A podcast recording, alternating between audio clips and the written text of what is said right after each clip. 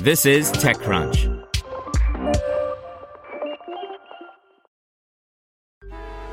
Traffic jams, tailgating, pileups. Ugh, the joys of driving. How could it get worse? The federal government wants to have a say in what you drive. That's right. The Biden administration's EPA is pushing mandates that would ban two out of every three vehicles on the road today. Don't let Washington become your backseat driver. Protect the freedom of driving your way. Visit EnergyCitizens.org. Paid for by the American Petroleum Institute. This is TechCrunch. Women's Leadership Network chief surges to unicorn status by Jordan Crook. As Ariana Grande would say, God is a woman. So it should come as no surprise that Chief, the network designed to develop the leadership skills of women, has hit a $1.1 billion valuation in a matter of three years. The startup, led by founders Carolyn Childers and Lindsay Kaplan, just raised a $100 million Series B round, led by Alphabet's Capital G. Partner Laela Sturdy will join the board as part of the deal. Other investors in the round include General Catalyst, GGV Capital, Inspired Capital, Primary Ventures, and Flybridge.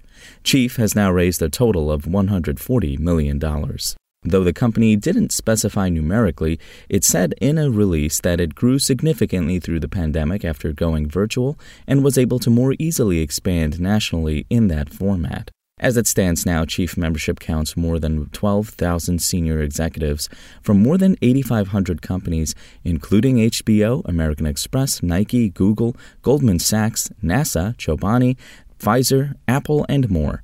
The startup says it has more than 60,000 women around the world hanging out on the waitlist. This raise comes at a time when professional development is heating up.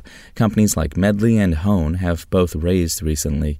LinkedIn has doubled down on development with a new learning hub, and many other companies have sprouted up in the past several years to grab a piece of the pie, including Torch, Eureka, and Rising Team, to name a few. It's a hot space, and Chief is now capitalized to move aggressively and capture the market. Also, in case you're interested, check out our episode of the Found podcast with Medley co founders Edith Cooper and Jordan Taylor, linked in the text version of this article. Spoken Layer Traffic jams, tailgating, pileups. Ugh, the joys of driving. How could it get worse? The federal government wants to have a say in what you drive. That's right. The Biden administration's EPA is pushing mandates that would ban two out of every three vehicles on the road today. Don't let Washington become your backseat driver. Protect the freedom of driving your way.